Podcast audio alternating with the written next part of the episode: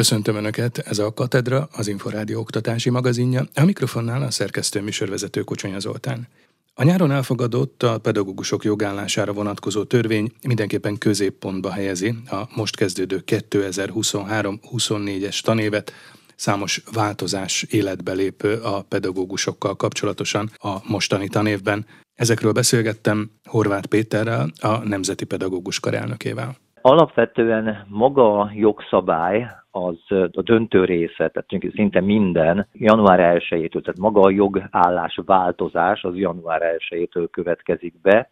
Ami mostantól hatályos az az, hogy a pedagógusok óraszáma nem 22 és 26 között változik, hanem heti 24 neveléssel és oktatással lekötött órát kell teljesíteni mindenkinek, illetve ami változik egy picit az az, hogy szabályozták a gyakornokoknak a bérét, ez lett ugye bruttó 400 ezer forint, és szabályozták azokat a sávokat, amelyekbe a különböző pedagógus 1, pedagógus 2, mester és kutató tanárok esnek bele.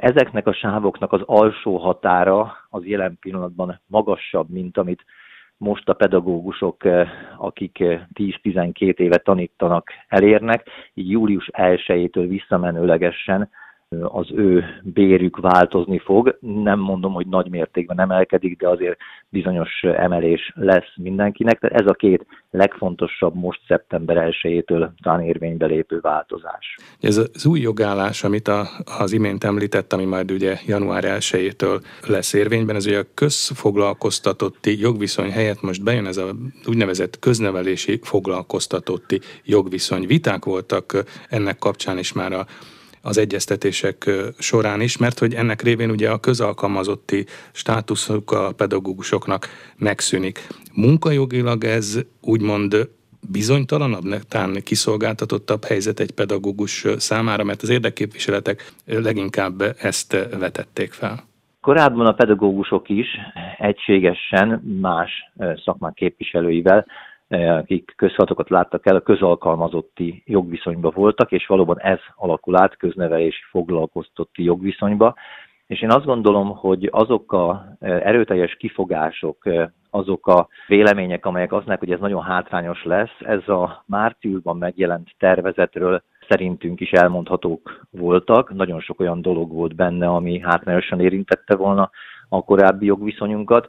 Azt gondolom, hogy aki elolvassa a márciusi tervezetet és a júliusi elfogadott törvényt, az láthatja, hogy azért az egyeztetéseknek volt eredménye, és a legfontosabb dolgok, amelyek mint közalkalmazott érintették a pedagógusokat, és amelyek kifejezték azt, hogy bár a bérünk nem túlságosan magas, de bizonyos értelemben járnak a feladat elvégzésért kedvezmények, legyen ez akár a jubilomi jutalom, mint a hűség elismerése, a felmentési idő, és még lehetne egy párat sorolni, sajnos kevesebbet nyilván, mint amit egyébként szerintem jó lenne, azok benne maradtak miként a felmondási idő is. Tehát nagyon sok minden olyan változott jó irányba, ami korábban azt gondolom azért joggal okozott problémát a törvénytervezet olvasóinak. Most ugye változik ez a jogviszony, igaz, hogy hát majd január 1-től, ez nem is tudom, ez, ez olyan furcsának tűnik egyébként, hogy a tan, tanév első felében ezek szerint még egy más jogállásban tanítanak a pedagógusok, majd január 1-től egy más típusú jogállásban, de erre majd az idő választad, de hogy mi itt a menetrend, úr, itt a váltásnál, például azoknál, akik ezt ezt az új jogviszony történetesen nem fogadják el. E, igen, ez az átmenet ez ezért is van, amit e, most szerkesztő is említett, hogy ez egy kicsit olyan problémásnak tűnik. A pedagógusoknak e, szeptember 15-e és szeptember 29-e között van lehetőségük erre reagálni. Aki elfogadja az új jogállást, ő neki nincs teendője, aki pedig úgy gondolja, hogy ezt nem tudja elfogadni, ő neki meg kell fogalmazni azt, hogy kéri a felmentését. Ezután ez azt jelenti, hogy két hónapig, október 31-ig még munkába marad, és október 31-ével mentik fel egy hónapra munkavégzés alól, és kapja meg a munka eddigi munkaviszonyban töltött idejétől függően a végkielégítést. Ez a menetrend, ezután pedig januárba reményeim szerint mindenkinek valamelyest biztosan nőni fog a bére, hogy a gyakornoki bér 440 ezer forintra fog felemelkedni. Januárban kell majd újra tájékoztatni a kollégákat, hogy akkor milyen bér jár nekik, úgyhogy ez lesz nagyjából a menetrend. Ez egy picit szerintem nagyobb felfordulást okozhat, mint maga az, hogy a jogállás közalkalmazottról köznevelési foglalkozottá vált, hiszen hogyha lesznek olyan intézmények, ahol a szeptember két hét alatt többen nyilatkoznak úgy, hogy kérik a felmentésüket, ott október végétől azért nem lesz egyszerű megszervezni. De hát akkor ez ugye most azt jelenti, hogy szinte a tanév közepén, tehát november-december tájékán szembesülhetnek azzal az iskolák szerte az országban, hogy távoznak pedagógusaik. Ez szinte a magyarországi oktatásban ez egy ez egy időzített bombaként ketyeg az iskolák számára. Hát mit tud tenni egy iskola, ha novemberben, decemberben távoznak a pedagógusai? Nagyon nehéz dolga ez, tehát egészen biztos vagyok abban, hogy azért iskolákat olyan szinten ez tömegesen nem érint, hogy ellehetetlenüljön a feladatok ellátása, de abban is szinte biztos vagyok, hogy lesznek olyan intézmények, amelyeket ezek erőteljesebben érintenek, akár nem is csak azért, mert tömegesen mondanak fel, hanem csak ha vegyük azt a példát, hogy ha van mondjuk öt matematika tanár egy intézményben, azok közül felmond kettő, az azt gondolom, hogy egyelőre legalábbis nagyon nehezen megoldható problémát jelenthet, hiszen önmagában most a partvonalon kívül, hogy így fogalmazzak, nincs túlságosan beugrásra váró pedagógus. Biztosan valamit lehet enyhíteni a nyugdíjas foglalkoztatással, hiszen azért sikerült elérni az előző évben már azt, hogy a nyugdíjas kollégáknak ne kelljen lemondani a nyugdíjukról, hogyha pedagógusként szeretnének feladatokat vállalni, de egyértelműen azt érzékelhető, hogyha ez szeptemberben sok embert fog érinteni, akkor ez, ez egy nagyon nehéz helyzetet fog jelenteni. Ja, azt mondta elnök úr az imént, hogy vélhetően azért nem lesz ez olyan komolyabb nagyságrend, de hát nagyon különböző számok hangzottak el ezzel kapcsolatosan az elmúlt hetekben, hónapokban, hogy a szakszervezetek szerint több ezres nagyságrend lehet, ők ilyen 5-6 ezres pedagógusi felmondással számolnak, vagy erre készülnek. Ha ennyi lesz, az azt gondolom, hogy nagyon sok helyen fog problémát okozni.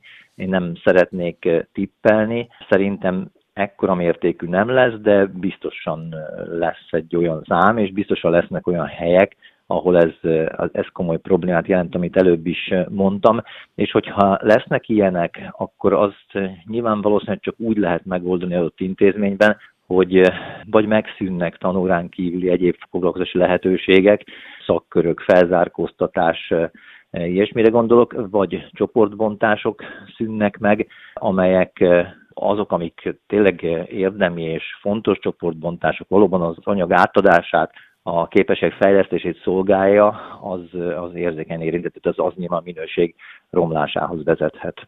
Voltak éppen a pedagógus létszámról, vagy a az esetleges létszám hiányról beszélgetünk, és az ilyenkor tanév kezdetén egyébként is évről évre rendre egy ilyen számháború formájában ez előkerül, és zajlik egyfajta számháború, hogy van-e komolyabb pedagógus hiány, hányan hiányoznak a rendszerből, honnan hiányoznak. Leginkább azért úgy tűnik, hogy ez most még inkább reflektorfénybe kerül majd ez a kérdés, és nem csak a tanév kezdetén, hanem akár majd a, a tanév későbbi szakaszaiban is. Minden esetre én azt láttam, és a, az illetékes tárca is az összesítéseiben azt szerepel, hogy a, a végzősök és a nyugdíjba vonulók száma nagyjából kiegyenlítetnek tűnik. A pedagógus összlétszám a szakképzéssel együtt az olyan 160-170 ezer fő. Állítólag ez az elmúlt tíz évben nem is igen változott, viszont a gyerek létszám az jelentősen csökkent. Tehát akkor tulajdonképpen, ha csak ezeket a számokat nézzük, vagy ezeket a számsorokat rendezzük egybe és próbáljuk összehasonlítani, akkor számszakilag nincs is nagy gond? Igen, én is úgy érzékelem sokszor, hogy olyanról vitatkozunk, aminél nem tudjuk pontosan, hogy mik az alapot, mihez hasonlítsunk, és mindenki tud érvelni a saját igaza mellett, és ezért úgy tűnik, hogy ez egy ilyen feloldhatatlan problémát jelent. Egyébként tényleg úgy tűnik, hogy azt is jelent, hiszen mindenki egyrészt számok szerint is arra hivatkozik, ami szerinte releváns, másfél pedig tényleg nem mindig lehet tudni, hogy mihez hasonlítunk. Tehát eh, ha onnan indulunk ki, hogy a előző időszakban pedagógusoknak az oktatással, neveléssel lekötött óraszáma 22 és 26 között változott, és mondjuk egy nevelőtestületben alapvetően pár évvel ezelőtt még ez 22 volt, most egy jó pár év után mondjuk felment 26-ra, akkor az azt jelenti, ugye, hogy nagyjából 20%-kal megemelkedtek az óraszámok, tehát akár 20%-os pedagógus hiány is pótolhatóvá válik. Tehát már ez, az adott egy probléma. Ez, ezért mondjuk szerintem sokkal jobb a mostani állapot, amikor egy fix óraszám van. Nyilván mi azt szerettük volna, hogy ez nem 24, hanem ennél kevesebb, de ez legalább egy picit pontosabbá teheti azt, hogy akkor végül is valóban mekkora a feladatellátás hiánya. A másik pedig az itt a számokra visszamenve, igen, Lehetséges, hogy a gyerek létszám kevesebb, és a pedagógus létszám pedig e, ugyanannyi. Ezt is lehet többféleképpen interpretálni. Például gondoljunk arra, hogy mondjuk egy nagyváros vonzás körzetében levő 20 településről eh, minden egyes évfolyamból eh, kettő-kettő diák elmegy. Ez azt jelenti, hogy ott a településeken ugyanúgy el kell látni a feladatokat, hiszen az osztályok száma ugyanannyi maradt. Ugyanakkor a városban megjelenik évfolyamonként 40 diák, mondjuk általános iskolákba. Az azt jelenti, hogy nagyjából két-két osztály megjelenik. Ehhez viszont nyilván pedagógus kellene. Tehát itt egy nagyon sokféleképpen magyarázható dolog van, hogy mi, miért, mivel függ össze, és én tényleg azt érzékelem, hogy nyilván egyrészt az állami fenntartás a maga szempontjából próbálja ezeket a számokat, nyilván a szakszertek, akik pedig a munkavállalók érdekeit nézik, ők pedig abból a szempontból próbálják ezeket a számokat elénk tárni. Gyakori lehet egyébként az, vagy gyakorta előfordulhat az, hogy hogy képesítés nélkül, vagy pedagógus végzettség nélkül is tanítanak oktatási intézményekben, vagy nem olyan szakirányú végzettséggel tartanak órákat, mint amilyen szakirányú végzettség kellene az adott óra megtartásához. A, ugyancsak a szakszervezetnek, a pedagógusok szakszervezetének volt egy ilyen összesítése, és ők azt tapasztalták, hogy minden ötödik iskolában ez előfordul lehetségesnek tartom. Azt, hogy minden ötödik iskolában előfordul, nem tudom megerősíteni. Ugye ez is egy, megint egy olyan szám, ami nehezen kezelhető, hiszen az iskolák maguk méreteiknél fogva is elég különbözőek lehetnek, és hogyha az ötöd részben előforduló iskolák azok pont azok a pici iskolák, akkor diák, diákokat tekintve ez egy sokkal kedvezőbb arány mondjuk. E, nyilván ez egy nem egy túlságosan szerencsés dolog, hogyha ilyen előfordul, de én is hallottam olyan esetekről, amikor ehhez e, kell fordulnia valamelyik intézményi vezetőnek vagy tankerületnek. Nagyon, nagyon sajnálatos, és nagyon jó lenne, hogyha ilyen nem fordulhatna elő, és hogyha itt a pedagógus hiánynál vagyunk. Ugye tényleg az a helyzet, hogy lehet, hogy picit sánta a hasonlat, de ugye kezdődött a labdarúgó idény is, a csapatok nagyjából nyilván megvannak, de ahol a csapat létszám nincs meg 11, hanem csak 10 vagy 9, ott nyilván ez azt jelenti, hogy ezekben az, ezek is tudnak foci mérkőzést játszani, hiszen szabály szerint lehet velük foci játszani, csak egyszerűen túlterhelté válnak előbb-utóbb, és ez senkinek sem lesz jó, nem lesznek olyan jók az eredmények, e, a pedagógus kollégák, mint hogy a foci játékosok is a túlterhelés miatt könnyebben kiéghetnek, elfáradhatnak, nem tudnak úgy koncentrálni a munkájukra. Tehát lehetséges, hogy megvan minden pedagógus, vagy legalábbis nagyon kevés helyen van probléma, de ez a fajta túlterhelés, ez egészen biztos, hogy sokkal inkább jelentkezik, mint korábban. Magyarországon és a kelet-európai országokban a szülők 10-12 évesen engedik el először egyedüliskolába gyermeküket. Nyugat-Európában viszont már a 8 éveseket sem kísérgetik személyesen, vagy fuvarozzák autóval reggelente. Ezt derítette ki az Ifjúság Kutató Intézet, 12 országra kiterjedő reprezentatív közvélemény kutatása. Az intézet vezető kutatója szerint a magyarországi szülők azért ennyire óvatosak, mert a közlekedést, a közbiztonságot és a gyermekük felkészültségét is jóval rosszabbnak ítélik meg, mint a nyugati édesanyák vagy édesapák. Herceg Zsolt összefoglalója következik. Az európai szülők átlagosan 10 évesen, Magyarországon 11 évesen engedik el a gyerekeket egyedül az iskolába, mondta Székely Levente. Vannak különbségek az országok között, megfigyelhetünk egy ilyen kvázi kelet-nyugat különbséget. A nyugatabbra fekvő országokban általában fiatalabb életkorban, keletebbre általában pedig idősebb életkorban engednék először közlekedni a gyerekeket. A két szélső értéket Ausztria és Bulgária képvisel, képviselik, Ausztriában átlagosan 8 évesen, Bulgáriában pedig 12 évesen engednék először az iskola és az otthon között közlekedni a gyerekeket. Megfigyelhetünk egyébként más befolyásoló tényezőket is. Magyarországon például a szubjektív anyagi helyzetben és az életkorban is látunk különbségeket. Minél jobb anyagi helyzetben van valaki, annál inkább engedné korábbi életkorban is a gyerekeket iskolába járni, és érdekes, hogy az idősebbek fiatalabb életkorban is engednék a gyermekeiket, a fiatalabb válaszadók pedig később tennék ezt az időpontot. A kutató szerint a szülők a lakóhely közbiztonságát és közlekedését, a gyerek felkészültségét, valamint az otthon és az iskola távolságát veszik figyelembe ennél a döntésnél. Persze vannak azok a kényszer helyzetek is, amikor nem teheti meg azt a szülő, hogy kísérgesse nagyon sokáig a gyereket, hiszen a munka viszonyai azok olyanok, hogy ezt nem lehet kivitelezni. Például más irányban van az iskola, és más irányban van a munkahely, tehát nem oldható meg, vagy nagyon nehezen oldható meg, hogy elkísérjék mindig a gyermeküket az iskolába. A magyar szülők azért ennyire óvatosak, mert a közlekedést, a közbiztonságot és a gyerekük felkészültségét is rosszabbnak ítélik meg, mint a nyugati édesanyák és édesapák, derült ki a kutatásból. Ezt egy másik felmérés is igazolja, mert annak alapján Ausztriában például bulizni is sokkal hamarabb elengedik egyedül a fiatalokat, mint Magyarországon, mondta Székely Levente. Október 16-áig jelentkezhetnek a szakiskolák és technikumok diákjai az őszi Legyél te is pénzügyi junior klasszis országos edukációs versenyre. A tanulók négyfős csapatokban mérhetik össze tudásukat. Sipos Ildikó kérdezte mindenről Gáspár Andrást, a privátbankár.hu lapigazgatóját. A jelentkezés már elindult, október 16-áig várjuk négyfős csapatok jelentkezését a technikumok és szakképzőiskolák tanulói közül. Egészen ősszel tulajdonképpen végig kíséri majd az életünket ez a verseny, hiszen októberben az első fordulót, novemberben a megyei fordulókat megtartjuk, és december 7-én pedig országos döntő személyes részvétellel találkozhatunk majd a diákokkal.